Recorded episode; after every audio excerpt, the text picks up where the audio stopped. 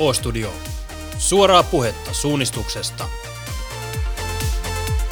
Polisprint.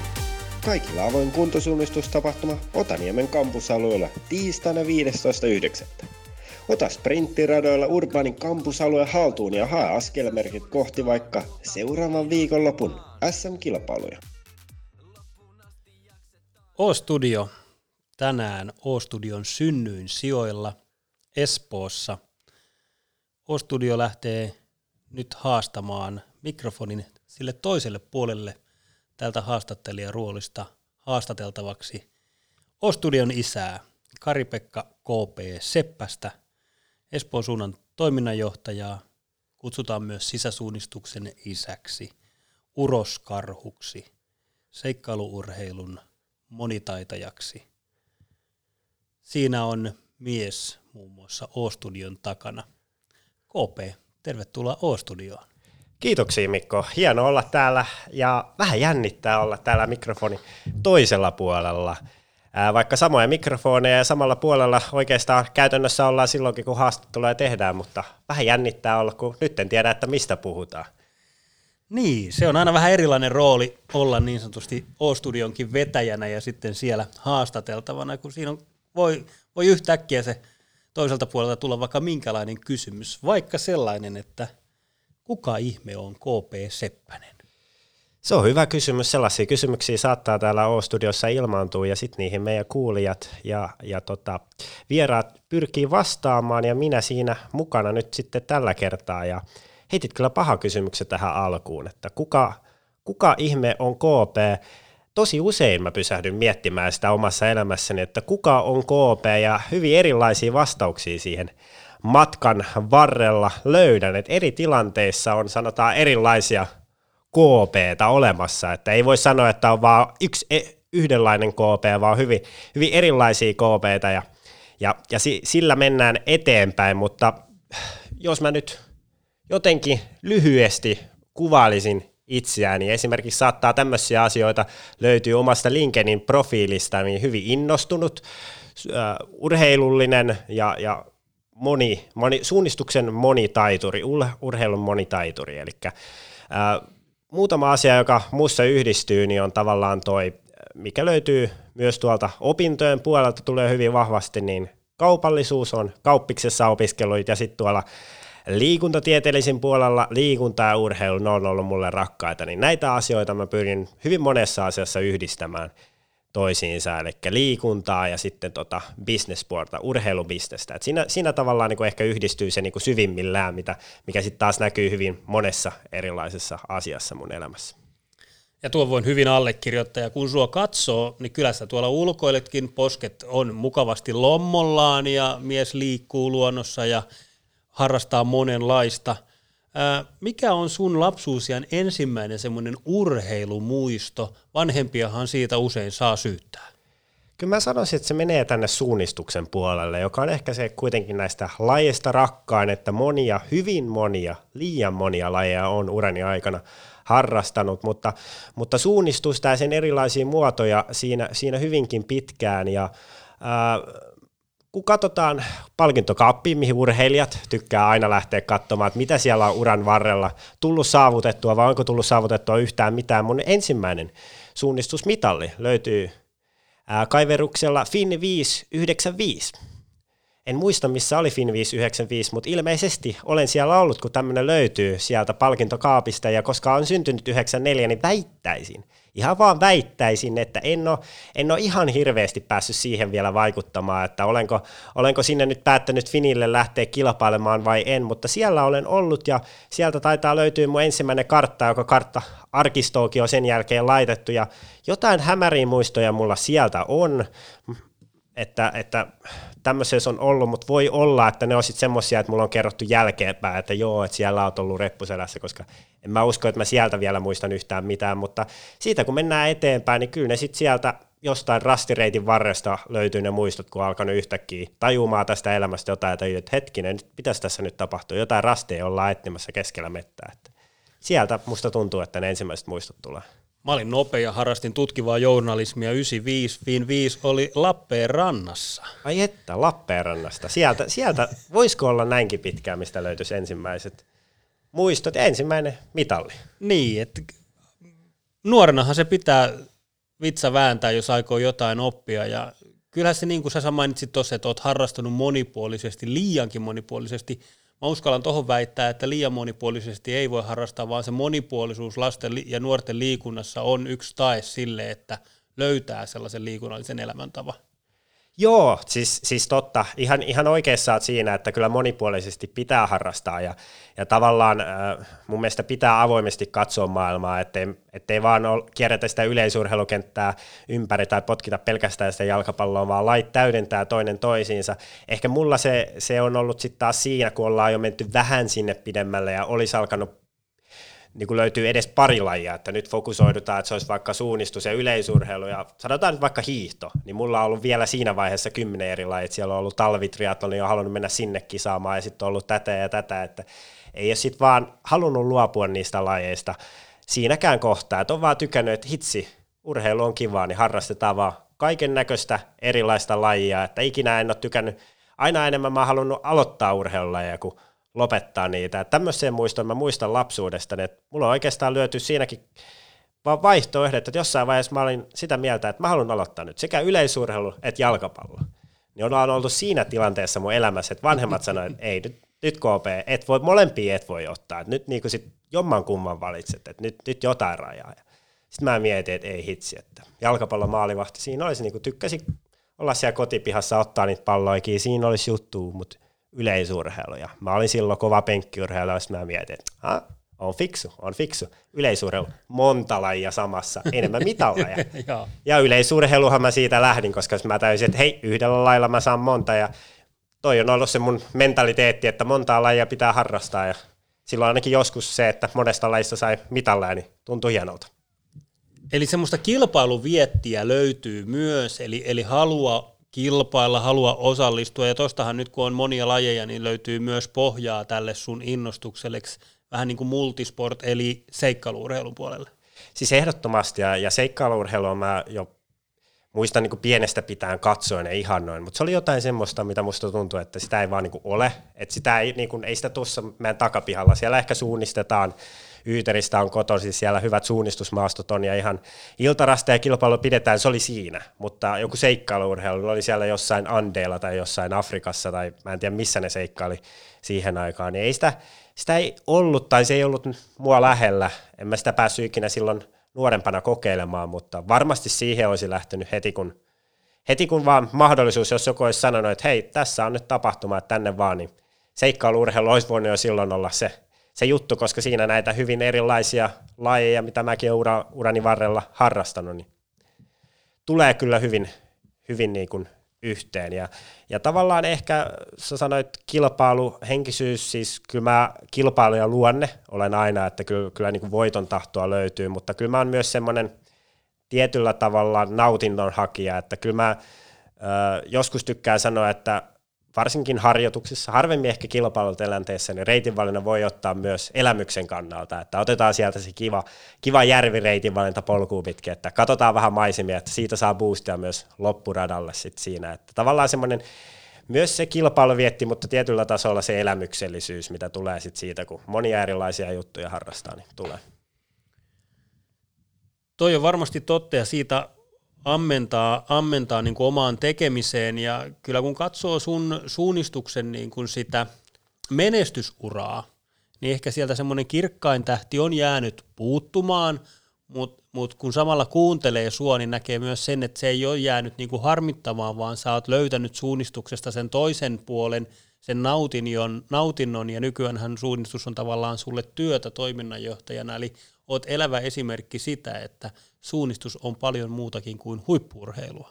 No toi on varmasti totta. Mä oon ehkä silti, silti siinä eri mieltä, että kyllä se aina harmittaa. Kyllä mä sen verran voiton tahtoinen on kaikessa, että tota, kyllä se harmittaa ja kyllä mulla aina oli sit se maailmanmestaruus, olympiavoitto, mikä se sitten ikinä, se vähän vaihteli, oli siellä, siellä taustalla, niin oli ja en mä voi sanoa, että etteikö olisi vielä se menestyminen vieläkin semmoinen asia, mikä saa, saa itseni tonne lenkkipolulle lähtemään, että ehkä, ehkä sen rinnalle on tullut vaan erilaisia asioita ja sitten on oppinut hyväksymään, hyväksymään tietyissä, tietyissä rajoitteissa, että aikana on loukkaantumisia, erilaisia syitä, esimerkiksi se, että ei vaan yksinkertaisesti osaa päättää, että mitä lajia tekee, vaan tekee kaikkea, niin, niin sillä, ei voi, sillä ei voi vaan menestyä kaikessa, vaikka kuinka haluaisi ja kuinka yrittäisi olla hyvä, mutta, mutta tota, tietysti ei menestyminen ole pelkästään yksi asia. Kyllä se on semmoinen, mitä, mitä tota itseeni puskee urheilijana ja liikunnan harrastajana, se, että onko se sitten menestys se, että voittaa muut vai menestys se, että voittaa itsensä,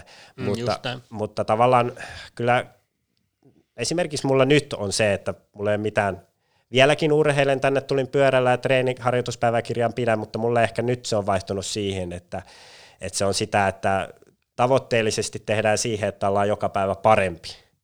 Että se kilpailuhenkisyys on nyt enemmän sitä itsensä voittamista, mutta ehkä siitä ollaan päästy niin kuin pidemmälle ja on, on ymmärretty, että se pitää olla kuitenkin niin kuin enemmän sitä nautintoa. Että jos se on vain pettymystä pettymyksen perään, että jos sä hankit sitä voittoa ja sitä ei ikinä tule, niin että se sitten siitä urheilusta nauti, ja silloin siitä tulee äkkiä semmoista pakkopurtamista. On, on. Ja, ja yhdessä vaiheessa se suunnistus olikin mulle sitä, että mä tuossa toisessa vuonna pidin ihan tarkoituksella suunnistuksesta välivuoden, koska siitä alkoi tulemaan vähän semmoista, että ei se, nyt, ei se ole vaan nautintoa lähteä sinne kisa, kisapoluille juoksemaan. Ja sitten se oli hyvä ottaa vähän iisiä ja kohta sitten taas olikin olikin taas se palo lähteä suunnistamaan ja mennä sinne metsään kartan kanssa, että, että tavallaan mikä ikinä se tavoite onkaan, onko se maailman mestaruus vai vaan se, että saat vitosen juostuu tiettyyn aikaan tai ihan sama, mikä tavoite on, niin kyllä siitä pitää, siinä matkan varrella pitää myös osata, osata nauttia siitä ja sitä ehkä tässä nyt niin kuin viime aikoina on yrittänyt enemmän tehdä.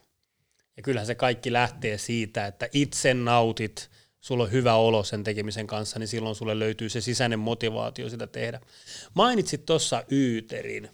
Aikoinaan tallennettiin jaksoa Suomen parhaat suunnistusmaastot ja nauraskeltiin, että no Yyteriä ei sitten saa mainita, no, koska sehän on, niin, mainittiin, koska mainittiin, koska sehän on se sun mielestä maailman paras paikka ja Yyteri, Yyteri niin kuin huippu juoksupohjalta ja semmoisesta, mutta tota, siitä päästään siihen, että porilaisuus – ja siitä ollaan, niin kuin monet kertoo, minkälaisia porilaiset on, niin minkälainen porilainen sinä olet?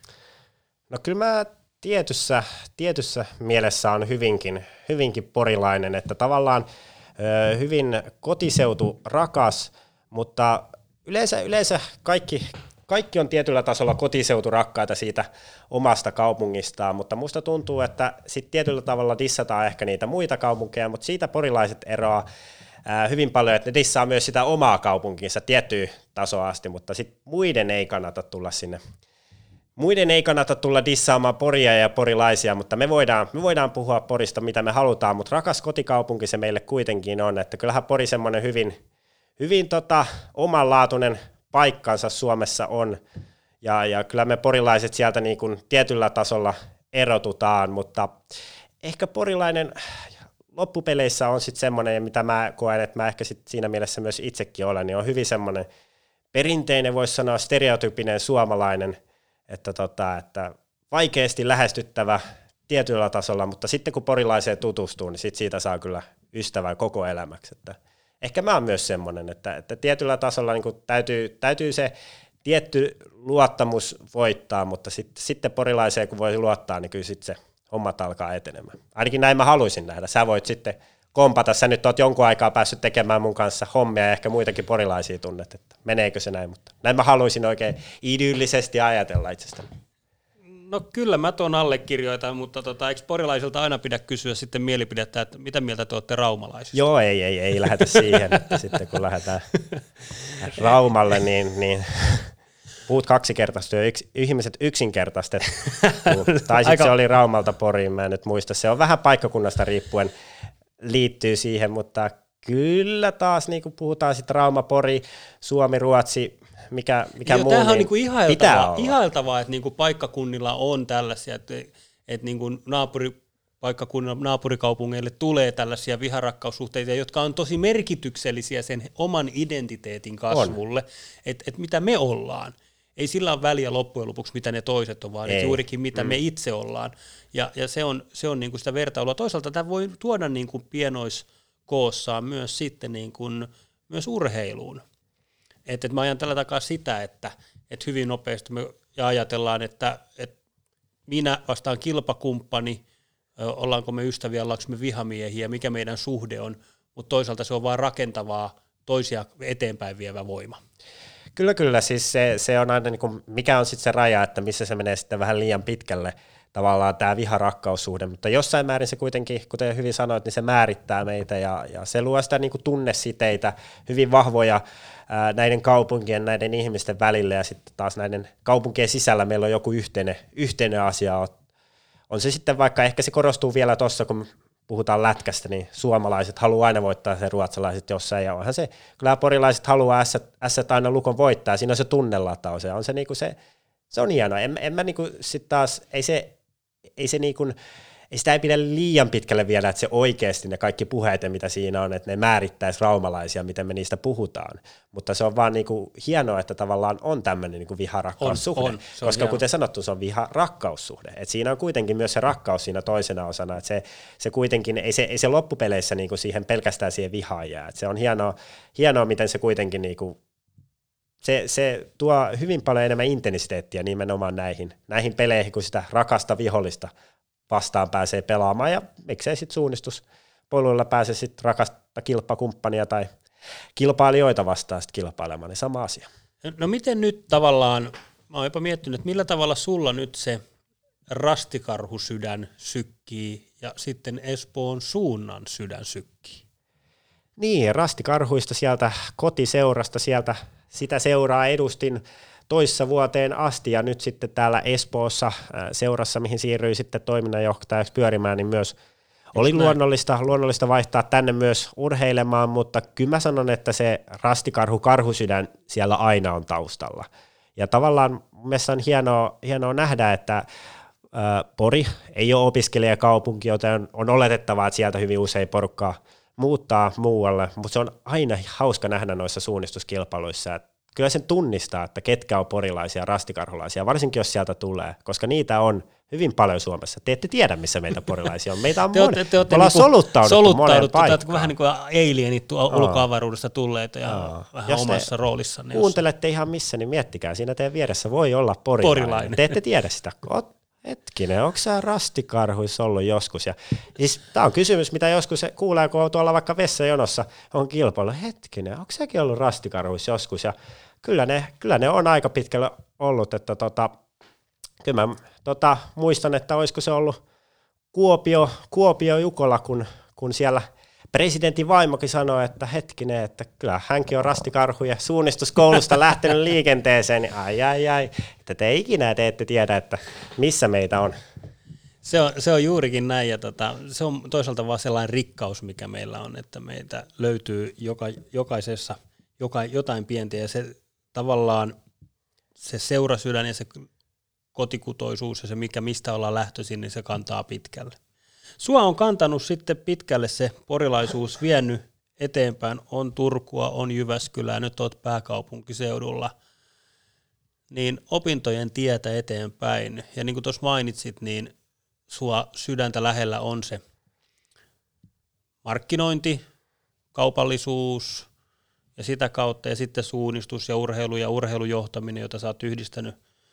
Tuossa on nyt edes viime vuonna tuplatutkinto Joo, kesällä ja, tässä. Kesällä, niin. Pari, pari kuukautta sitten niin tota, valmistuminen kahdesta tutkinnosta, että tota, Joo, siis aikanani lähdin kauppatieteitä opiskelemaan Turun yliopistoon, mutta Porin yksikköön. Tavallaan Pori pysyy siinäkin hyvin vahvana läsnä, että en päässyt kotikaupunkiin pidemmälle, että vaikka Pori ei opiskelijakaupunki ole, niin tämmöinen kauppatieteiden yksikkö, sieltä pienoinen, pienoinen kylä, kyläkoulu yliopiston joukossa, jos näin voisi sanoa. Näin niin, varmaan voisi sanoa ja, ja voi sanoa, ja on, on, on eritoten nimenomaan sitä, ää, niin sieltä aloitin, ja ää, ei se siinä vaiheessa, kun mä aloitin, ollut selvää, että mä tavallaan siinä kohtaa vähän mietin, että hetkinen, mitäs mahdollisuuksia, että kauppatieteet, pankkiiriksi olin aina puhunut, että hei, sinne mä lähden, mutta urheilu kiinnosti tosi paljon, että vitsi, voisiko näitä yhdistää, ja jossain kohtaa mulle tuli semmoinen niin kraalinmalja, että no totta kai niitä voi yhdistää, ja sitten mä päätin ja löysin tämmöisen asian kuin urheilujohtaminen, missä kaksi ehkä mun niinku sitä isointa intohimoa, eli, eli johtaminen, markkinointi siinä tietysti rinnalla, mutta tavallaan niinku se, se kuuluu sinne tietyn kau, ehkä kauppatieteellisyys ja sitten tota, tota, sit se urheilu yhdistyy urheilu, urheilujohtamisessa, niin löysin, että tämmöinen on mahdollista ja aikana niin löysin myös semmoisen polun, että Jyväskylässä sitä Suomessa voipi opiskella, niin tähän mä päädyin sitten myös toista tutkintoa hakemaan, että en mä halunnut, en mä halunnut kauppatieteitä jättää siihen, että se on hyvä, hyvä pohjatutkinto yhtään ihan kaikkeen, ja nyt mä sain sitten kaksi maisterin tutkintoa tuossa kesällä päätettyä tältä, tältä tiimoilta. Vielä tekee mieli opiskella jotain lisää?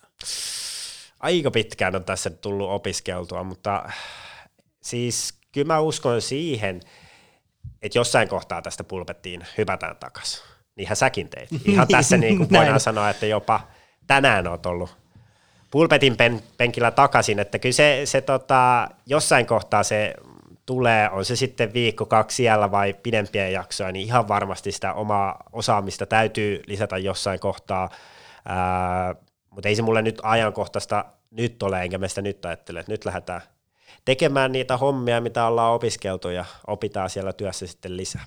Ennen kuin mennään siihen, että miten sitten tämä suunnistus ja markkinointi yhdistetään, niin mennään siihen, että palataan askel taaksepäin, että millä tavalla se suunnistus sulle nyt sitten niin kuin valikoitu?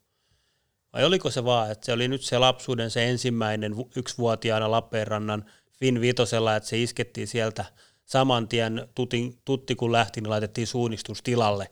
Ja se on siellä ollut koko ajan, ja sitten kaikki nämä muut lajit, hiihdot, yleisurheilut, painonnostot, mitä siellä nyt milloinkin on ollut. No, painonnosto ei. Eikö sitä olisi voinut olla? Olisi voinut olla. Painit ja kumppanit, mm. systeemit, pesäpallot, mitä kaikkea lienee ollut. Niin miten se oli just suunnistus, joka nyt on se laji?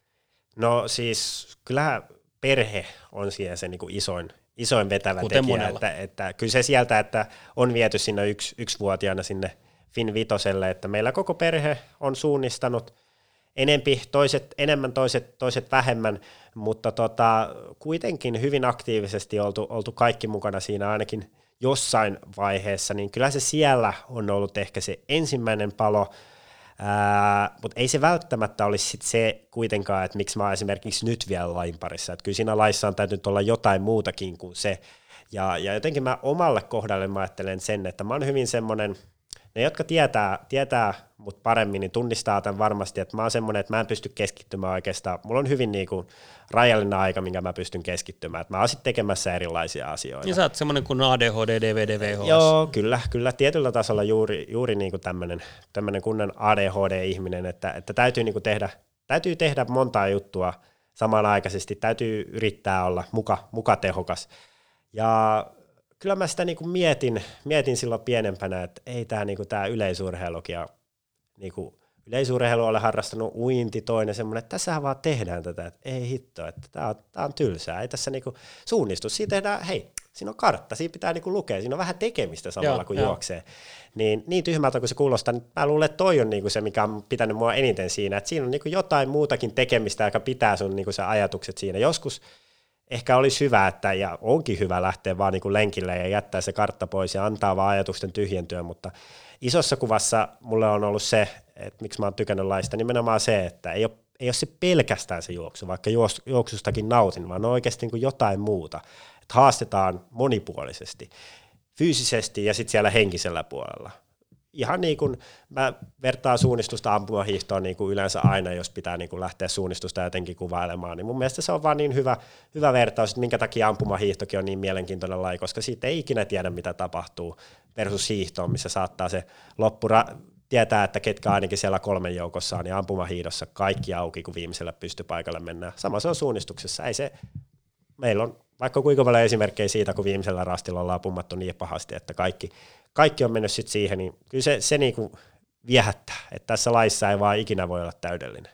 Niin, ja onhan semmoinen lause joku fiksu joskus sanonut, että why just run, orienteering is much more fun, ja jos se niinku, miksi suunnistaa, jos voit, tai miksi juosta, jos voit suunnistaa, niin kääntää se nopeasti suomeksi. No, no tämä voisi lukea mun, mun, mun seinällä, että käytännössä täh, tähän se tiivistyy, että se, se on vaan niinku klisee siinä mielessä, että sitä, sitä hyvin paljon sanotaan, ää, käytetään erilaisissa hashtageissa ja muualla, mutta se on vaan fakta, että miksi mä sitä lajia teen, koska se on vaan niinku, se tuo niin paljon lisää siihen lajiin, että se, se ei ole pelkästään vaan sitä. Ei, mitään, ei, ei, ei pidä ajatella, että se on pois niiltä, jotka vaan heittää aivot narikkaa lähtee kertaa yleisurheiluраtaan, mutta se ei ole mulle. Et mulle on se, että mulla on hienoa se, että nimenomaan, että nyt tässä monipuolisesti haastetaan, että siinä on se kartta mukana ja muuta. Ja no sanotaan, sanohan tuossa Topi Raitanen, jos et ole sitä jaksoa vielä kuunnelleet, niin kannattaa käydä kuuntelemassa O-Studio haastattelussaan, että kun arvioitiin, että kumpi on hänen arvoasteikossaan niin kuin se kovempi kolmen tonnin esteet vai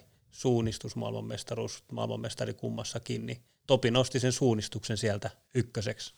Kyllä se, se, se vaatii totta kai hyvin vaikea vertailla, että varmasti, varmasti monet vois nostaa erittäin kovaksi, mutta kyllä se suunnistus, sitten vaatii, äh, en mä nyt halua sanoa tuuria, mutta se vaatii kuitenkin semmoisen niin kombinaation, mikä on hankalampi saada, että kaikki palikkat osaa kohdalle samana päivänä, että sä oot fyysisesti hyvässä kunnossa, äh, taidollisesti sä osaat, ja sitten on niin se henkinen puoli vielä, mikä voi kaataa ihan kaiken. Se on aikamoinen pyhä kolminaisuus se taito, fysiikka ja sitten mentaalipuoli, mikä pitää olla.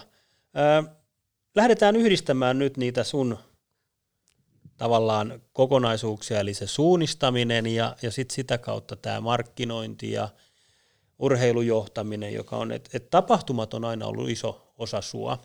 Sä tuossa sanoit ö, viime talvena, kun oltiin Suunnistusliiton seminaarissa Pajulahdessa siellä, kun esittelit hieman omaa toimintaasi toiminnanjohtajana, että et sulle niin kuin toiminnanjohtajana yksi, yksi juttu on se, että haluat tuoda niitä resursseja seuraan, ja yksi resurssi on se raha, ja mitä kautta se raha saadaan, se saadaan tapahtumien kautta.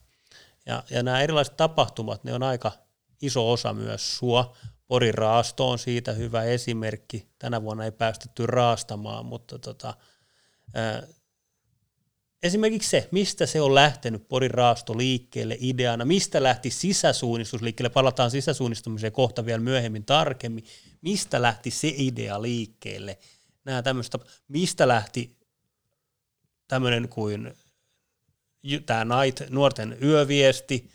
Veikkaan, että sulla oli siinä aika lailla sormet pelissä myös, kun nuorten tiumilla ja juoksematta. Et, et onko se niinku vaan semmoinen ehtymätön ideamylly, josta näitä tapahtumajuttuja tulee ja sitten sit tahto lähteä niitä toteuttamaan?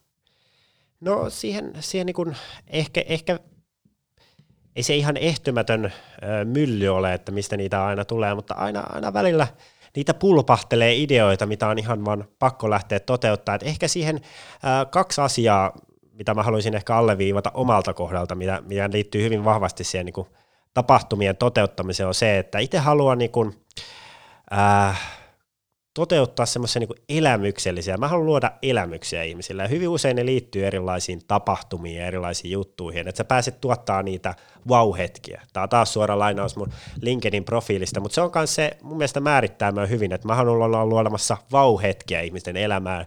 Ja hyvin usein ne wow-hetket liittyy tapahtumiin, kun sä oot tietyssä paikassa tietyn ajan toteuttamassa tiettyjä juttuja, on se sitten konsertti, suunnistustapahtuma, mikä vaan, niin siihen liittyy se, että Siihen liittyy monta juttua, mutta siellä on monta mahdollisuutta toteuttaa se wow-hetki. Ja siinä tapahtumajärjestelmä mä näen sen, mä näen sen mun intohimon, että mä pääsen toteuttamaan näitä wow-hetkiä siellä. Näille urheilijoille ää, se, miksi se on niin nimenomaan tämä tapahtuma tai tämä tapahtuma, ää, porin raasto tai sisäsuunnistus tai jotain muuta, eh, ehkä, ehkä miksi myös niin O-studiota lähdettiin tekemään, niin no, tavallaan sit si, siinä tulee sit erilaiset tekijät, mutta hyvin pitkälti Ää, mä aina haluan lähteä tekemään jotain sellaista, mihin mä itse haluaisin osallistua tai jota mä itse haluaisin nähdä.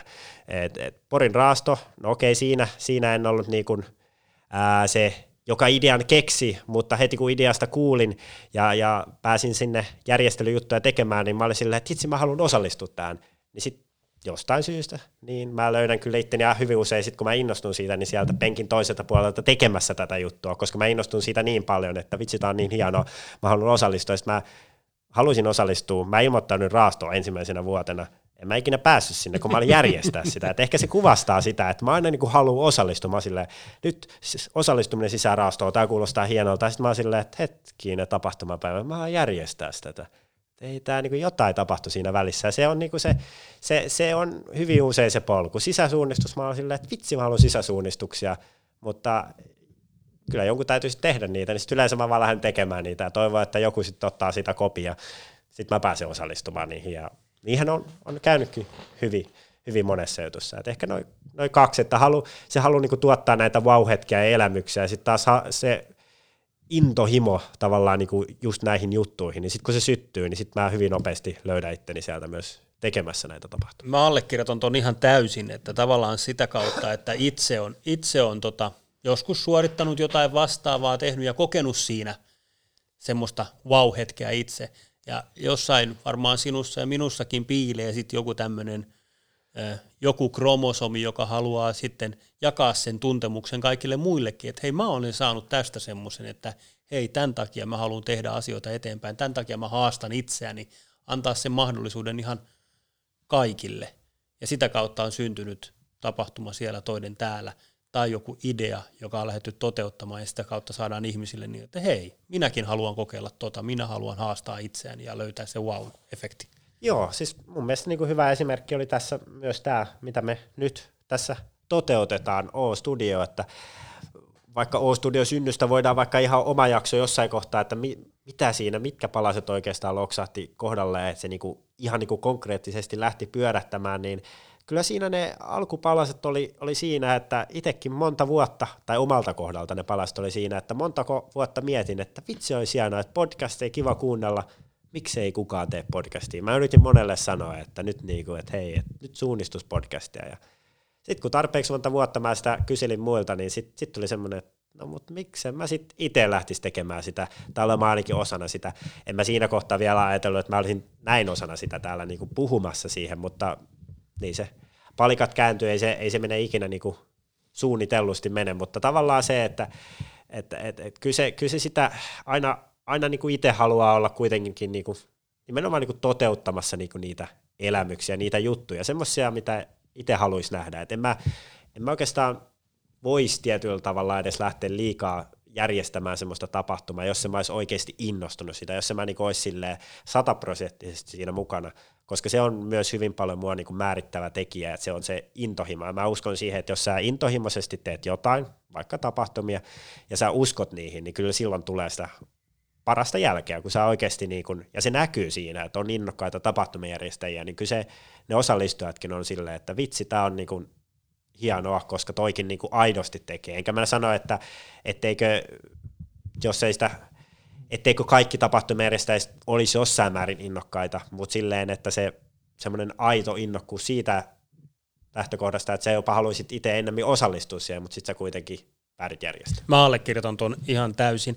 Yhdistetään tuohon nyt sitten tämä markkinointi ja, ja sen merkitys ja, ja tavallaan meidän laji lajisuunnistus näiden tapahtumien osalta, osalta, niin mulla on vähän itselläni semmoinen fiilis, että meillä suunnistuspiireissä, niin meillä on vielä vähän oppi, oppimista siitä, että miten me markkinoidaan meidän laji, miten me markkinoidaan meidän tapahtumat ja, ja tuodaan se esille, että hei, että kaikilla on mahdollisuus tulla tänne, vaikka me se tiedetään.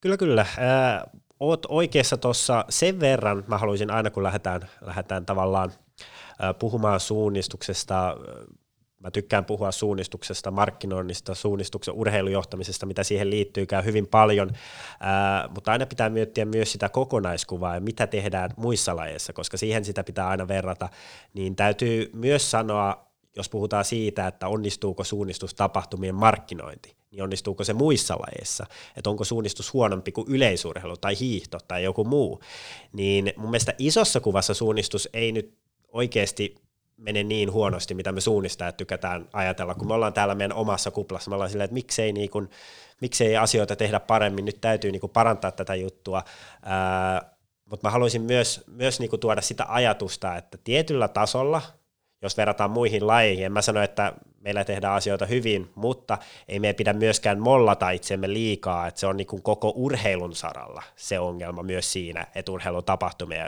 toisissa lajeissa paremmin, toisissa huonommin, mutta ei suunnistus ole mikään semmoinen, että nyt suunnistuksessa ei sata tapahtumia, vaan, vaan sitä ongelmaa on laajemmin meillä urheilun parissa. Mutta samaan hengenvetoon, niin kyllä se ongelma on meillä täällä suunnistuksessakin. Että, niin. että kyllä se, jos me puhutaan nyt suunnistuksesta, niin paljon siellä on kyllä tehtävää. Sä mainitsit sen tavallaan meidän suunnistuksen kuplan, yhtä lailla se kupla on myös muissa lajeissa, että tavallaan me niin sanotut kutsutaan lajiniilot, mm-hmm. se suunnistuksen sisällä oleva väki, niin kyllähän me osataan toteuttaa se meille. Mutta et, et kun lähdetään sitä lajikirjoja avaamaan ja nähdään se kokonaisuuspaletti, niin silloin se, se on oikeastaan mun mielestä niin, että se on vähän kaikissa lajeissa.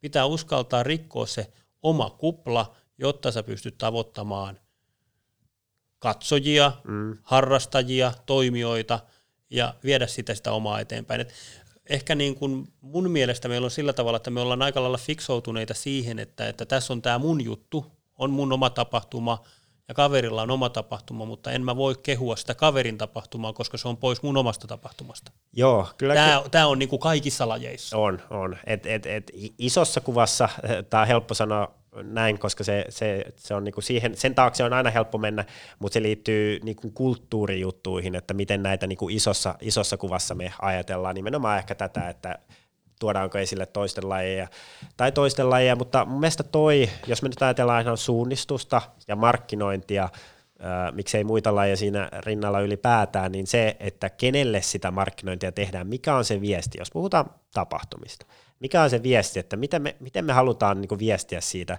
ää, meidän tapahtumasta eteenpäin. Niin hyvin pitkään suunnistuksen parissa, niin pitkään oikeastaan kuin mä muistan, niin se isoin markkinointipanos, mitä ollaan suunnistustapahtumista tehty, on kilpailukutsu.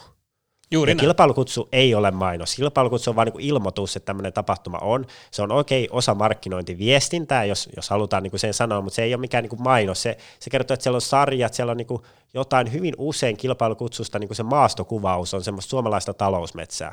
Mä oon sillä niin kuin, niin kuin, mikä? Ja se, ei hyvin usein kun mä menen sinne, että se on suomalaista talousmetsää, mä tajun niin suunnistusniilona, että se ei ole sitä.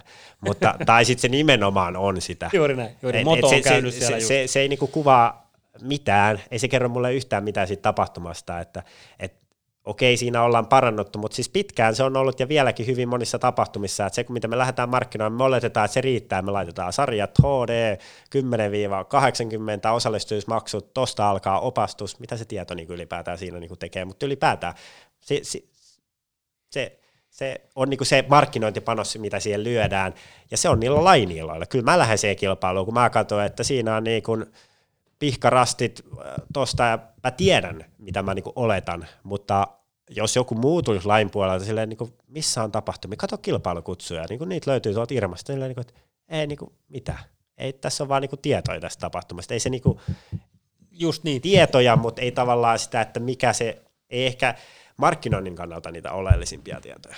Tässä ehkä ollaan opittu, kun katsoo esimerkiksi nyt tämän koronavuoden toteutuksia ja mallia, että tavallaan me ollaan ehkä nyt koronan aikana opittu avaamaan, ainakin mun silmään sosiaalisen median kuvakavalkaadissa, niin on aika paljon värikkäämpää kuvausta, videota, kaiken mu- mukavia sanankäänteitä siitä, että minkälainen kuntosuunnistustapahtuma missäkin on ja kuvat on tuonut, tuotu mukaan ja, ja lähdetty sinne eteenpäin, että tämä on mielenkiintoinen muutos. On, on. Ja siis ehdottomasti sosiaalinen media, se on tuonut niin kuin paljon, koska se on niin helppo. Sinne sä teet oman Facebook-eventin tai ihan vain jollain julkaisulla teidän omalla, omalla seuran kanavalla niin kuin nostat ylös teidän tulevaa kilpailua tai teidän tulevaa suunnistuskoulu alkaa. Ihan sama, mitä te haluattekin markkinoida. Se on jo niin kuin paljon parempi markkinointipanos, ollaan tultu taas pikkasen eteenpäin.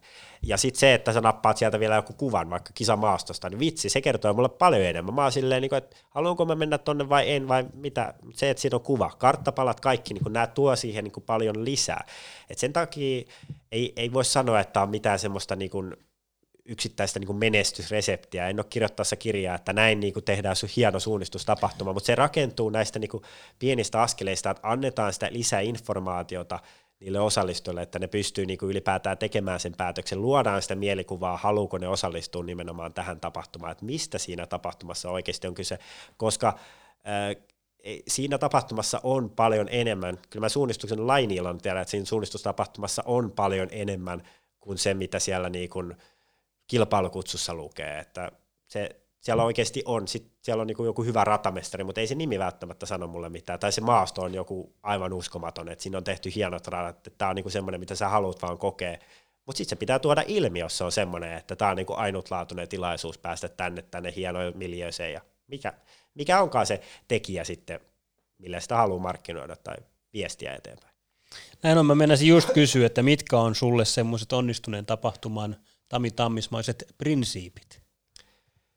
No onnistuneelle tapahtumalle, niin sille, sille on tavallaan Tami Tammismaisesti, niin kuin, pitäisi varmaan tiivistää silleen niin kuin hieno, hyvät johtajat niin kuin kolmeen, kolmeen juttuun, mutta, mutta tota, kyllä ne hyvät tapahtumat, niin ne on, ne koostuu niin muutamasta hetkestä siellä, siellä niin itse tapahtumassa. Ja tää, mä ehkä niin laajennan nyt muuallekin kuin suunnistukseen, mutta tavallaan, tavallaan semmoiset hetket, kun sä tuut sinne kisapaikalle, sit ehkä kun sä oot tekemässä sitä itse suoritusta tai nautit siitä konsertista ja sitten, sitten se, kun sä poistut sieltä, poistut sieltä kisapaikalla, että mitkä ne fiilikset on siellä, kun se kilpailija saapuu sinne kisakeskukseen, mitä se näkee siellä, mitä se, mitä se odottaa näkevänsä siellä, sitten kun se on siellä suorittaa, mitä se näkee siellä, mitä se tuntee siellä, mitä siellä on. Sitten kun se lähtee sieltä kilpailukeskuksesta, ne viimeiset hetket, niin mitä siinä on. Niin tavallaan, jos tapahtuma järjestäjänä mä pystyn käymään nämä läpi, nämä muutamat hetket, lisäämään ehkä sinne väliin myös jotain välijuttuja, niin kilpailijan näkökulmasta, osallistujan näkökulmasta, että mitä se kokee tällä hetkellä, kun se tulee sinne tapahtumapaikalle, niin okei, mitä se näkee? Onko se niin, että se tulee sinne tapahtumapaikalle, joka on pellolla, kukaan ei ohjaa sitä parkkia. Se ei oikeastaan lähde kävelemään väärää suuntaan, kun ei ollut kilpailukeskusopastusta ja kaikki oletti, että se on tuolla. Miksi et sä niin tiennyt? Siellä oli rastilippu ohjaamassa, siellä, niin kuin, että mä se rasti, niin kuin kisarasti. Niin, vai onko se se, että siellä näkyy joku, ei se tarvi olla näitä juttuja, mutta se näkyy vaikka joku maalikaari, joka ohjaa tänne, hei tässä näin, ja siinä on mitä siinä onkaan, mutta tavallaan niin kuin, onko se se fiilis, kun sä tuut sinne tapahtumapaikalle niin kuin tervetullut, semmoinen, että vitsi mä haluan vitsi tuolla Mikko Reitti selostamassa. Että tässä, Älä niin kuin, tässä, tässä alkaa niin olla jo sitä tapahtuman tuntua, että täällä on niin kuin selostus ja tuolta ne kirmaa maaliin, niin tämä on tässä. Ja se fiilis on, että siellä parkkipaikan miehetkin on innokkaita, että vitsi meillä on hyvä tapahtuma, että nekin on silleen, että moikka moi, tästä ne ei sata metriä tonne päin. Se, että kaikki on innokkaasti siellä mukana, niin, niin ne on noita hetkiä. Et siihen liittyy monta juttua, mitä mä muutaman tuossa niin heitin, heitin ilmoille, mutta tavallaan se, että sä pystyt osallistujan näkökulmasta hyppäämään sinne tapahtumaan. Sä mietit, että okei, nyt kun se tulee tänne, nyt kun se on siellä maastossa, nyt kun se on makkarakioskilla, nyt kun se poistuu, mitä se osallistuja näkee, mitä se kokee, miten se niin kuin siinä, siinä niin kuin tekee, niin sitten jos sä oot semmoinen, että kyllä tämä on se, mitä mä haluan, niin sitten toivottavasti sä alat olemaan niin semmoisessa, ainakin semmoisessa tapahtumassa, mihin sä haluaisit osallistua, ja kyllä se on tapahtuminen järjestäjänä mun niin kuin vähimmäisvaatimus, että mä teen semmoisen tapahtuman, mihin mä haluaisin osallistua, koska oletettavasti yhtä tyhmiä kuin minä ainakin sit tulee sinne tapahtumaan. että jos mä, oon siinä, jos mä mietin itteeni siinä makkarainossa, mä oon silleen, että no en mä oikeastaan niin kuin, vitsi, niin että onko tämä nyt semmoinen, niin että jos mä siinä niin suunnitteluvaiheessa, että tämä kaipaa jotain tai tämä ei nyt niin kuin toimi, niin ei, ei sitä sitten tukkaan hyvää. Niin, no tuon voi aika lailla niputtaa siihen, että uskalletaan lähteä ajattelemaan sieltä asiakaslähtöisyydestä sen kilpailijan, tapahtumaan osallistuvan, eli asiakkaan näkökulmasta, että se nauttii siitä alkaen. Ja tuon mä allekirjoitan muuten, miten otit, että se on tosi pieni juttu, mutta kun sä tuut parkkipaikalle, että miten se parkkipertti tai Pirkko sua siellä tervehtii ja toivottaa tervetulleeksi, niin siitä lähtee ehkä jopa se kilpailutapahtuman tosi hyvä fiilis, että hei, tervetuloa kilpailukeskus tuolla päin, ja otetaan vastaan. Että toki se vaatii meiltä juroilta suomalaista hieman oppimista. Siis se, se on, ja, mutta se on loppupeleissä niin pieniä asioita. Ja tuohon on muuten törmännyt Suomen niemellä, en nyt muista ihan suoraan mikä kisa oli, mutta tota, taisi olla muuten Finn Vitonen tuolla Pohjanmaalla toissa vuonna, niin silloin, silloin tosiaan ne parkkipaikalta ihan lähdettiin, no vitsi, tähän lähtee homma rullaan. Mutta se on, se on, niin se menee. Tavallaan kun sä muistat siitä, niin muutamat hetket, kun sä tuut sinne, niin se nostaa sun tyytyväisyystason tietyllä tasolla heti silleen, että se on se ensimmäinen fiilis, niin siitä lähdetään niin kuin parantamaan, parantamaan eteenpäin. Sitten se on niin kuin tietysti pieniä juttuja se lopulta on tapahtumassa, että oliko se hyvä rata, oliko se rasti oikeassa paikassa ja miten ne tulokset nyt, onko se jäänyt netissä vai mitä ihmettä, mikä on makkaran hinta, mikä niin kuin vaikuttaa se koko tapahtumaan, mutta se on lopulta niin niitä asioita, että esimerkiksi se tulee sinne tapahtumapaikalle, mikä sen fiilissä sama kuin se lähtee sieltä. Et, et siinä mielessä se pitää olla myös sit niin, että kun se lopettaa sen suorituksensa tai lähtee, niin se tavallaan on, on siinäkin kohtaa, niin ei sitä tarvitse mennä kiittämään siinä kohtaa, mutta se tuntee, että nyt se oli niinku tärkeä osallistuja siellä siinä tapahtumassa, että sille jää hyvä fiilis myös kotiin. Joskus se konkreettisesti on niin, että sä voitat jotain, sä saat palkintojen jaosta jonkun ja sitten niinku, that's it, sä oot iloinen ja lähdet kotiin, mutta ylipäätään se, että millä mielillä se myös poistuu sieltä, ettei sen auto hinata sieltä pois sieltä pellolta, kun se uppos sinne, kun oli vaan laitettu semmoiselle pellolle, mihin ei niinku pystynyt tekemään. Niin kyllä siitä, siinä menee niinku kaikki, siitä jo edeltävät jututkin niinku pieleen. Et, et se on, hyvin sä nostit sen sieltä, että se asiakaslähtöisyys, kun mietit sitä vaan niinku sen, ketä sinne tulee näkökulmasta, niin et se siinä hirveän niinku ohi voi mennä, koska niille sitä lopulta tehdään. Näin on, ja sitten tavallaan myös se, se meidän isomman kentän, mä ajattelen näin, että niinku tavallaan suunnistuskentän yhteinen fokus siinä, että niin kuin mä sanon, että se naapuriseuran kilpailu on yhtä arvokas tapahtuma kuin se omakin, että me voidaan nostaa siellä omassa viestinnässä myös niitä hyviä tapahtumia muualta, että hei täällä on se, jolloin me saadaan sille viestinnälle laajempaa kenttää. On, on. Siis yhteistyö, yhteistyö on niin kuin, äh, lähes poikkeuksetta kyllä niin kuin hyvä asia, kun siinä, siinä niin kuin varsinkin hyvin usein yhteistyössä yksi plus yksi on enemmän kuin kaksi, että siinä saadaan jotain niin kuin oikeasti, oikeasti arvoa, arvoa molemmille, semmoista arvoa, mitä niin kuin muuten ei voita saada, ja sitten jos ei ne tapahtumat nyt satu olemaan samaa aikaa viereisillä pelloilla, niin miksi et sä nosta sitä toisen seuratapahtumaa ylös omassa mediassa tai miettisi, että hei, et voisiko nämä olla niin kuin jotain yhteistä näillä, niin kuin viestitään yhdessä tästä jutusta tai mikä se onkaan niin kuin yhteistyö. Nämä on tämmöisiä niin kuin juttuja, mitä on lopulta niin kuin hyvin yksinkertaista tehdä. Ei se ole kuin soitto sinne päin miettiä, että voisiko tätä olla järkevä viedä yhdessä eteenpäin tätä meidän juttua, koska kyse, kuten mä sanoin tuossa, kuten mä haluan tehdä tapahtumia, on, on se, että ollaan niinku innokkaita. Innokkuus on myös se, mikä ehkä niinku tuossa parkki, pirkkojen, parkkipateen kohdallakin niinku siellä, siellä tota, ei ne parkki, pirkkoja on, mutta siis niitä, jotka ohjaa kiltisti, kiltisti parkkiin kaikille pellolle ja tienmutkiin, niin, tavallaan se, puhut, sanoin niistä, että se, sieltä kun tulee se tervehdys, niin se on aina, aina kiva juttu. Mutta se, että tapahtumajärjestäjät on ylipäätään niin innokkaita, ja siihen liittyy tietysti se, että sitten tota, talkoolaiset äh, on saatu rekrytoitua hyvin sinne, ja ne tietää, mitä ne tekee. Kyllä ne tekee sitten mielellään sitä, kun ne, ne tietää, että ne on ajoissa, eikä edellisen iltana soitettu sinne, ja niillä on niin tiedossa, että tätä tehdään kaksi tuntia sitten makkaralle tonne ja kotiin, ja tästä seura saa niin kuin ihan hyvän, hyvän jutun aikaiseksi ja moni suunnistaa iloa, niin kyllä sit sitä paljon ilolla siellä sitten tervehtiikin ihmisiä, ihmisiäkin vastaan. Ää, e- ehkä, ehkä nyt mä vastasin, muista enää mikä se alkuperäinen kysymys oli sulla, siinä puhuttiin markkinoinnista ja mä menin enemmän tähän tapahtuman järjestämisen mm, puolelle. Et, että tavallaan markkinointiviestinnässä – Kyllä kaikki, kaikki viestintä on lähtökohtaisesti ihan hyvää, että, että ei sitä voi sanoa, että teen nyt näin, koska kyllä se persoonallisuus on myös siinä ihan hyvä. Että jos teillä on joku hyvä tapa tehdä vaikka kiva trailer-video, siellä on joku teidän nuoret osaa nikkaroida jonkun kiva video YouTubeen ja saada se sitten tuonne kanaville, niin tehkää se, jos se on teille niin kuin hyvä, hyvä, mutta, mutta tehkää niin kuin jotain, se on niin kuin ylipäätään mun mielestä se, se sanoma, mitä mä haluaisin sanoa. Ei siinä, ei siinä ole mitään semmoista kultaista kraalinmaljaa, että miten niitä tapahtumia nyt markkinoina. Viestikää siitä, kertokaa, että miksi tämä teidän tapahtuma on semmoinen, että halutaan osallistua. Tehkää video kännykällä, tehkää, ottakaa karttapaloja, maastokuvia, ratamestarilausuntoja. Niitä tehdään jo nykyään, mutta siis olkaa, käyttäkää niitä teidän vahvuuksia. Ei kaikkien tarvitse tehdä videoita. Jos joku vaikka sanottaa laulun jostain tapahtumasta, niin se on jo, voi olla hyvää markkinointia. En minä, Sekin on tullut kyllä tehtyä, mutta ah. ei, ei mennä siihen. mutta se on tehty vasta kisan aikana. Ää, tota, nyt mennään tästä eteenpäin siihen, että niinku tavallaan sä olet, sä olet suunnistuksessa aika, aika hyvin sisällä. Sä teet toiminnanjohtaja hommia Espoon suunnassa, ää, tapahtumajärjestäjänä monella tapaa, tapaa ja ää, seuraat suunnistusta aktiivisesti.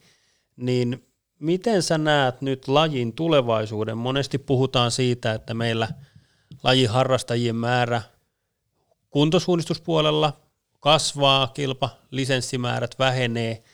Mä en tiedä, mikä teillä on Essussa nyt tilanne tavallaan seuran jäsenistön kohdalta. Onko Essussa selkeää kasvua jäsen, jäsenpuolella vai onko se pysynyt suurin piirtein samana useimpien vuosien aikana, mutta miten sä niin näet suomalaisen suunnistuksen tulevaisuuden ja onko nyt jotain semmoisia asioita, että nämä mä haluan ehdottomasti säilyttää – Ja näihin mä haluaisin, että me ruvetaan niin kuin kiinnittää huomiota ja peräti muuttaa kokonaan. Öö, kyllä mä halusin puhua nyt makrotasolla, ettei mennä liian yksityiskohtaisiin asioihin, koska se on se, missä mä enemmän niin kuin haluaisin tarkastella tätä niin kuin koko, jos puhutaan tästä koko suunnistuksesta lainaa. Eli makrotasolla mä haluaisin ajatella ihan, että mitä on ylipäätään suunnistuslaina, kun me hyvin usein niin kuin mitataan sitä vaikka lisenssiharrastajien määrässä. Just niin. Mutta onko se sitä, onko se sitten oikeasti lain että se, että jokainen, joka menee joskus metsään, niin se on lain harrastaja.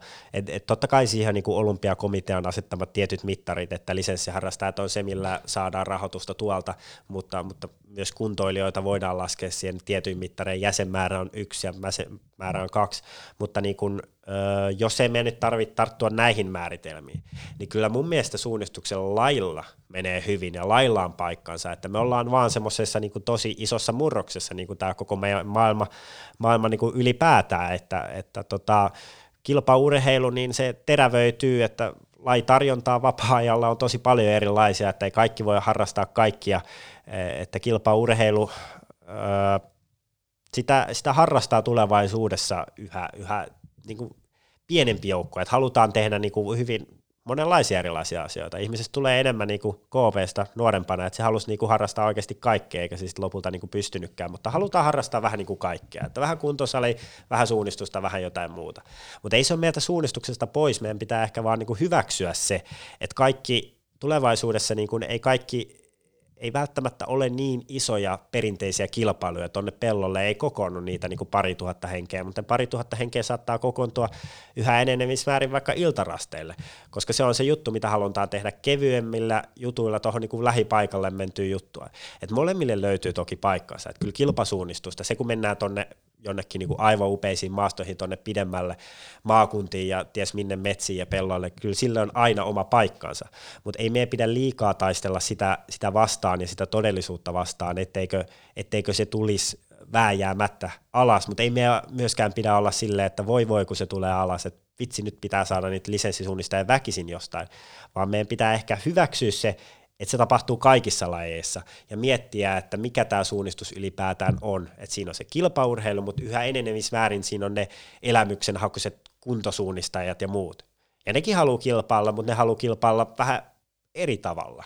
Se, ja sitten meidän pitää muuttaa meidän tapahtumia ja kaikkea siinä niin kuin rinnalla tekemään niitä. Et ehkä meidän, jos me ajatellaan, niin sit mennään makrotasolta vähän niin mikrotasolle niin seurana, niin meistä meidän täytyy miettiä vaikka Essussa, että mitä me tarjotaan meidän jäsenistölle, että me saadaan lisää jäseniä ja pystytään pitämään. Onko se se, että me tarjotaan niin noita kilpailuja, ollaanko me kilpasuunnistusseura, miten me ollaan, sitä keskustelua käydään koko ajan niin jokaisella tasolla, varmasti kaikissa seuroissa, että mitä me, halu, mitä me oikeasti ollaan, miksi tämä porukka on täällä yhdeksi, on se kilpailu varten, onko se suunnistusta varten, mitä varten me ollaan täällä, niin tavallaan se, ja sitä pitääkin käydä, koska se on, se on sitten se tavallaan se, että mitä varten suunnistus seurat on olemassa? Onko se vaan sitä tiukkaa kilpailukärkeä ja sitten me järjestetään niin kuin sivujuttuna varainhankinnalla kuntosuunnistusta?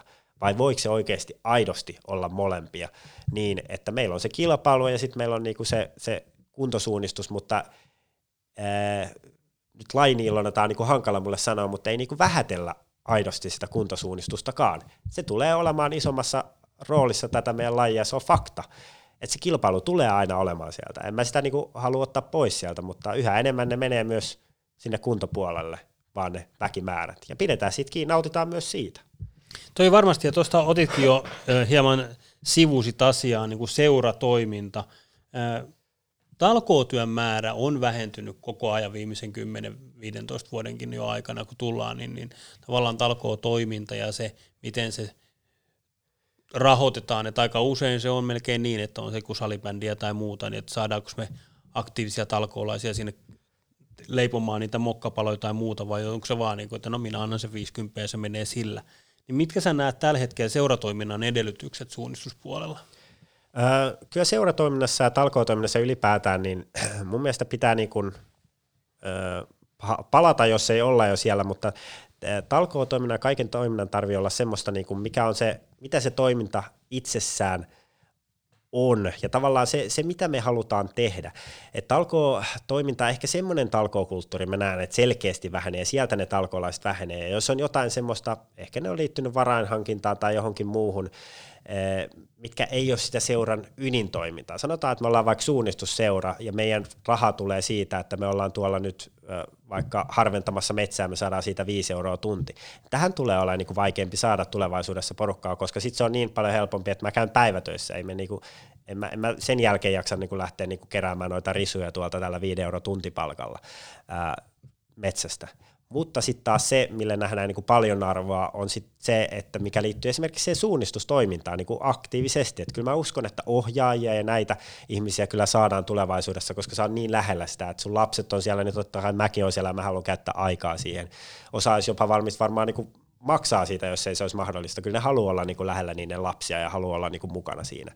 Et se täytyy miettiä, että mitä ne erilaiset toimenkuvat on, ja jokaiselle löytyy löytyy varmasti sieltä seuratoiminnasta niitä juttuja, missä ne haluaa olla mukana, mutta, mutta täytyy myös niinku huomioida ehkä seurana se, että mitä seuralaiset haluaa tehdä, ettei niinku vaan, jos se tuntuu siltä, että meidän on nyt hankala saada talkoolaisia tähän tiettyyn tapahtumaan, niin onko se sitten vaan se, että niinku innokkuus sitä tapahtumaa kohtaa on vaan vähentynyt niin paljon, että sen takia se tapahtumakaan ei toimi, koska sitten se on vaan niinku vähän joka vuosi on tehty, että se on vähän, vähän niin kuin väkisin, se on perintönä, niin ei se siihen mään kannusta, että kyllä se pitää löytyä sieltä se aito innokkuus, myös, myös tässä kohtaa se innokkuus niin kuin tehdä, tehdä niin kuin sitä talkoo-toimintaa.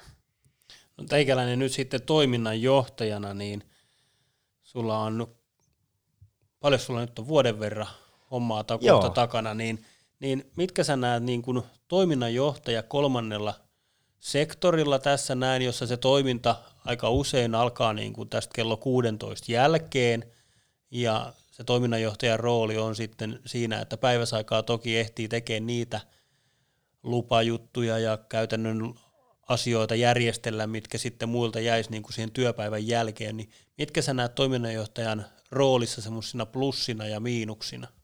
Niin kyllä tuohon ehkä äskeiseen jäi niin kuin mainitsematta, että tietysti vapaaehtoistyö, niin kuin tämä maailma muuttuu ja, ja vapaa-aika niin kuin, tulee erinäköisiä asioita, jotka kilpailee sitä vapaa-ajasta ja osa sitä vapaa-ajasta on se, mitä voidaan käyttää talkootyöhön, mutta sitten siihen niin kuin rinnalle tulee sitä, että myös niin kuin urheiluammatti maistuu, enkä mä ole sitä niin kuin kehitystä vastaan, koska siinä kehityksessä olen, olen mukana toiminnanjohtajana niin kuin palkattuna täällä, täällä niin kuin tekemässä sitä toimintaa, että pystyn käyttämään aikaa niin semmoisiin asioihin, mihin niin kuin talkoo, talkoo työllä ei ole niin kuin mahdollista miettimään ehkä semmoisia asioita, viemään eteenpäin semmoisia asioita, mitä ei vaan niin kuin saada siinä hetkessä ainakaan, ainakaan tehtyä.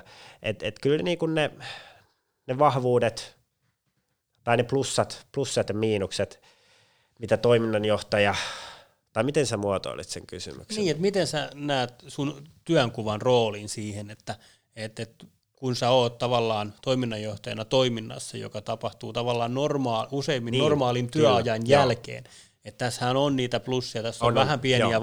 vaarantekijöitä, kanssa niitä miinuksia, että, oh, että se on semmoista 247 hommaa, joo. että missä pystyy rajaamaan, että KP Seppänen ei ole töissä sen 247. Joo, omalta osalta se on erityisen hankalaa, koska into himolla teen tätä hommaa ja olen lain parissa myös niinku urheilijana meidän seurassa, että se on vähän niin kuin 247 toimistolla tai sitten metsässä, että mikä, mikä takki päällä siellä niinku aikanaan on.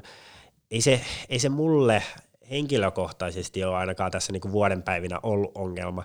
Et se, se, se vähän, sitä pitää koko ajan tutkalla, ei siihenkään ole mitään semmoista, että se menee nyt se raja, raja tässä, koska itse tiedostan sen, että vaikka sanotaan, että mun kello soi aamulla seitsemältä ja kahdeksalta mä pyrin olemaan koneen ääressä ja aloittaa työt, mitä ne sitten sinä päivänä onkaan, niin kyllä usein saattaa olla, että mun läppäri sulkeutuu vasta sitten illalla kello yhdeksältä, kun mä saan viimeisen puhelun hoidettua, et ei se, se, mitä siinä välillä tapahtuu, niin kyllä mä ehdin siinä käymään lenkillä, kyllä mä ehdin tekemään jotain muuta, sitten se täytyy vaan niinku joustaa, koska fakta on se, että meidänkin seurasta monet, kenen kanssa teen tätä työtä meidän vapaaehtoistakaan yhdessä, niin ne pääsee neljältä töistä, niin sitten sit niille on mukavammin soittaa kuin kesken niiden työpäivän, koska se on vaan, iltaisin on aikaa, iltaisin pidetään meilläkin johtokunnan kokouksia ja muita, missä, missä sitten olen läsnä. Et se, se, on vaan sit sitä itsensä johtamista, ettei, ettei pidä ajaa niin kuin liikaa itseään siihen. Et siinä on se riskinsä ja varsinkin jos sitä liian intohimoisesti tekee, että ajautuu tekemään liikaa, mutta ei siihen, ne, ne, ne riskit on olemassa, mutta, mutta tota, ei se itsellä ole sinällään konkretisoitunut, että siinä pitää aina niin kuin vetää sitä rajaa, ja sitten taas joustaa niin kuin suuntaan ja toiseen, että joskus tulee tunteja tehtyä enemmän, mutta sitten pitää vaan rehellisesti nostaa kästä pystyä, että nyt täytyy ottaa vähän helpommin, kun eilen tuli tehty 20 tuntia töitä, mutta en mä, ei, se, ei se yleensä tunnu siltä, koska ne on kuitenkin niin kuin kivoja juttuja, mitä pääsee tekemään, hauskoja juttuja. Että, että se, on, se, on, se on henkilöistäkin, että se voi ottaa tosi raskaasti, mutta ylipäätään mun mielestä työmaailma alkaa muuttumaan siihen suuntaan, että se elämä on semmoinen liquid life oli meissä jossain kaup- kauppatieteen kurssilla, että se alkaa menemään vähän semmoiseen, että mikä on työ, mikä on vapaa-aika, niin onko sitä olemassa sitä tikkaareja, onko se mm. kahdeksasta neljää. Niin, se mulla, on mulla sitä ei ole, niin en mä tiedä, tiedä tavallaan, että jos mä olisin hyppännyt, hypännyt suoraan kahdeksasta neljään, mä hyppäsin kahdeksasta neljään koulun penkiltä tähän, mutta siis niin kuin periaatteessa se on vaan, se on vaan sun pitää asennoitua siihen eri tavalla, että tämä ei ole 84, jossain määrin tämä on 247, mutta yrittäjänä sä tiedät, että siinä se joka tapauksessa on sitä. Et, et se on yhä enemmän työ tulee olemaan yrittäjämäistä, varsinkin kun toimitaan kolmannella sektorilla ja toimitaan vaikka vapaaehtoisorganisaatiossa, niin kuin itse, itse toimin, niin se on yhä enemmän, se on niin kuin yrittäjä, yrittäjämäistä. Pitää ottaa se vastuu, johtaa itseään ja, ja, ja tehdä töitä silloin, kun töitä on, eikä, eikä vaan – liian tiukkaa katsoa sitä, että nyt kello on neljä, nyt hanskat tiski. Se on just noin, ja, ja silloin siihen löytyy se semmoinen vapaus ja, vapaus ja se itsensä johtaminen, niin kuin sä, sanoit, että, että lähtee viemään sitä omaa, omaa rooliaan eteenpäin. Miten sä näet sitten tulevaisuuden KP? Viisi vuotta, kymmenen vuotta, 20 vuotta eteenpäin. Mitä, missä, millainen on KP? Uskallat sä ajatella niin pitkälle? No äh, joo, siis kyllä monet, monet... Unelmia pitää olla. Kyllä, unelmia pitää olla. Siis si, siitä me ollaan yhtä mieltä. Monet tosi usein äh, ystävät, jotka, jotka taas tuntee mut paremmin, niin ajattelee, että KPlla on niinku hyvä, silloin on aina niinku suunnitelmat, että se on niinku aina menossa tonne, että se, se tietää, mihin se haluaa mennä. Mutta sanotaan se, että, että se mulle, mihin mä haluan mennä. Mä käytän nyt tässä tämmöistä matkustusvertailua. Mä haluan mennä Lappiin. Et se, se on se, mihin KP haluaa mennä, Lappiin. Mutta mihin Lappiin, en mä tiedä. Voi olla, että mä menen Rovaniemellä kuukaudeksi, sitten sen jälkeen jatkaa Sallaa ja sitten sen jälkeen jatkaa jonnekin. Että tavallaan mulla on se, isosti on se suunta tiedossa elämässä, että se on niinku jonnekin, mutta sillä matkan varrella se saattaa niinku sitten hajautua jonnekin muualle, että se saattaa olla maakunnan kokonainen se alue, mihin, mihin mä menen. Että kyllä mä niinku, äh, jos mä nyt määrittelen, että mikä sitten taas mun elämässä on nyt se Lappi, no ehkä se on se Lappi, voi olla, että mä haluan mennä sinnekin, niin. M- mutta kyllä se on niin kuin toimia tässä niin kuin urheilun parissa, tehdä niitä asioita, mihin, mistä mä tykkään tehdä, mistä mä oon innostunut, mutta toimia niin kuin siinä urheilun ja johtamisen, yhdistää näitä ka- kahta asiaa, kauppatieteitä ja urheilujohtamista, mitä mä oon opiskellut ja viedä eteenpäin ja tuottaa niitä vauhetkiä. En mä voi sanoa, että se on nimenomaan tämä positio, missä mä haluan olla, koska voi olla, että en mä oikeasti halua olla siinä. Että se on vaan niin kuin iso kuva, mihin mä haluan niin kuin mennä. ja fakta on se, että se on, kun se on Lapin kokoinen se alue, niin kyllä mä haluan myös kiertää koko sen Lapin. Et, et sen, senkin takia on niin kuin liian hankala niin kuin maalata sieltä tiukkaa, tiukkaa niin kuin osumaa, että nyt napapiiriukolla ja pelkästään Rovaniemi, vaan mä haluan tehdä monia asioita ja, ja urallani, jos ajatellaan työuraa, niin se on varmasti niin kuin monia juttuja, että kolmas sektori varmasti haluaa niinku ehkä olla niinku julkisella sektorilla, ehkä yksityisellä sektorilla, koska tämä mahdollistaa tämä urheilujohtaminen. Sitä on hyvin monenlaista. Ja miksei kansainvälisyyskin, että vuoden olin Sveitsissä vaihdossa ja tykästyin maahan tosi paljon suunnistusmaana se on mielenkiintoinen. Niin jos haluaisin vaikka suunnistuksen parissa tehdä edelleen töitä, mikä ei ole taas ainoa asia, mistä tykkää, vaan niin kuin ihan urheilu ylipäätään, niin voisi olla siellä. Et sen takia en, en mä halua niinku sulkea itseltäni mitään ovia, että mulla on semmoinen iso kuva, että tonne päin, mutta tässä matkan varrella voi tulla kaikki tämmöisiä O-studioita ja muita ideoita, mitä sitten lähdetään toteuttaa, eikä, eikä se, ja, ja, ja tavallaan niinku sit sille, sille tielle päädytään, että kyllä mun mielestä täytyy niinku olla unelmia täytyy olla tietty visio, mutta, mutta mä oon ollut sitä mieltä, että se ei ole omalla kohdalla, niin voi olla liian kiveen hakattu, että aina sillä matkan varrella pitää pystyy stoppaamaan paikalliselle nesteelle ja katsoa, että mitä sieltä löytyy. Toi on aika hienosti sanottu ja, ja susta näkyy ja huokuu se semmoinen innokkuus, että hei, mm, olen täällä kerran, tämä elämä eletään ja nautitaan sitä jokaisesta hetkestä. Jos sun pitäisi nostaa esille joku semmoinen pikkuknoppi, joka ei ole kovin laajalla porukalla tiedossa, niin minkälaisen asiansa uskaltaisit paljastaa koko meidän O-studio kuuntelevalle kansalle? No se oli, äh, tota, no eh- eh- ehkä tämmöisiä, mitä tota, toiset tietää, toiset ei tiedä, mutta mitä mä tykkään käyttää niin kuin knoppi, knoppitietona silloin, kun semmoisia tarvii itsestäni käyttää, aika harvoin niitä tilanteita tulee, mutta niin, nyt, nyt, joo, nyt tuli. Käyttää, käyttää niitä, mutta äh, mulla löytyy kaksi olympiavoittoa.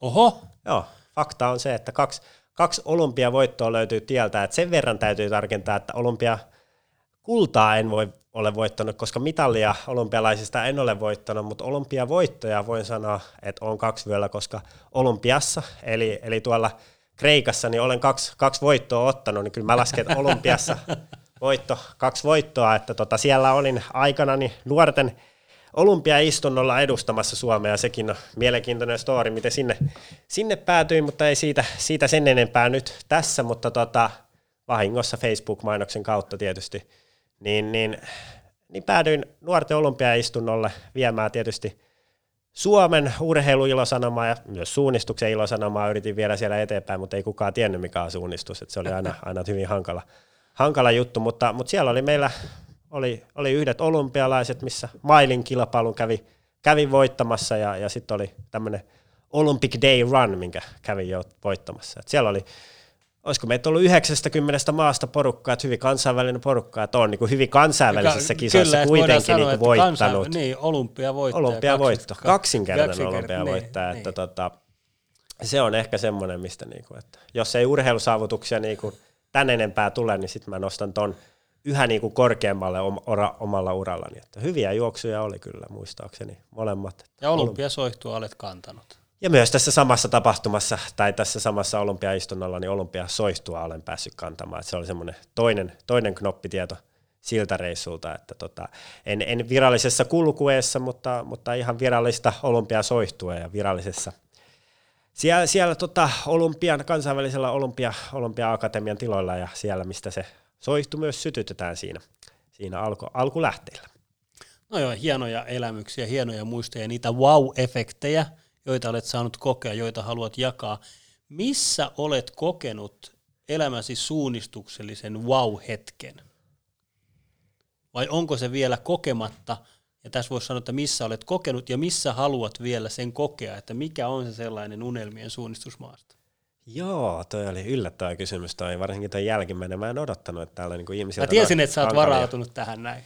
Et sä tiedä, että onko mä voi, että mä puhuin vaan, puhuin vaan, että ei mulla oikeasti yhtään mitään, mutta se, että missä mä oon kokenut, sitä mulla ei nyt ollut tässä niinku suoralta kädeltä mielessä, mutta tavallaan kyllähän se pitäisi olla, niistäkin on niinku hyvin hankala niinku nostaa, että se on nyt just tämä, tämä hetki, että tota, ää, muistan, että y- yksi semmoinen, kun tämä ei ole mun oma wow-hetki, mutta mä muistan, että vitsi se, on, se olisi ollut niinku hienoa, koska mä voin jopa ottaa tähän yhden toisen wow-hetken, tai toisen henkilön vauhetken, koska mun mielestä se oli niin, niin hienoa, että tuolta Luosto Jukolasta, mitä, mitä paljon niin kuin ihannoin, koska itse, itse tota, viikko sen jälkeen synnyin ja tuossa viime kesänä kävin sen myös juoksemassa Jukolan ankkuriosuuden. Sulla on nämä sun suunnistusmuistot on niinku just tällaista, Joo, ju- ei just ennen mitään. syntymää Joo, tai välittömästi joo, ei sen syntymää, jälkeen se on tapahtunut mie- mitään mielenkiintoinen ei. elämänpolku. Ei, ei.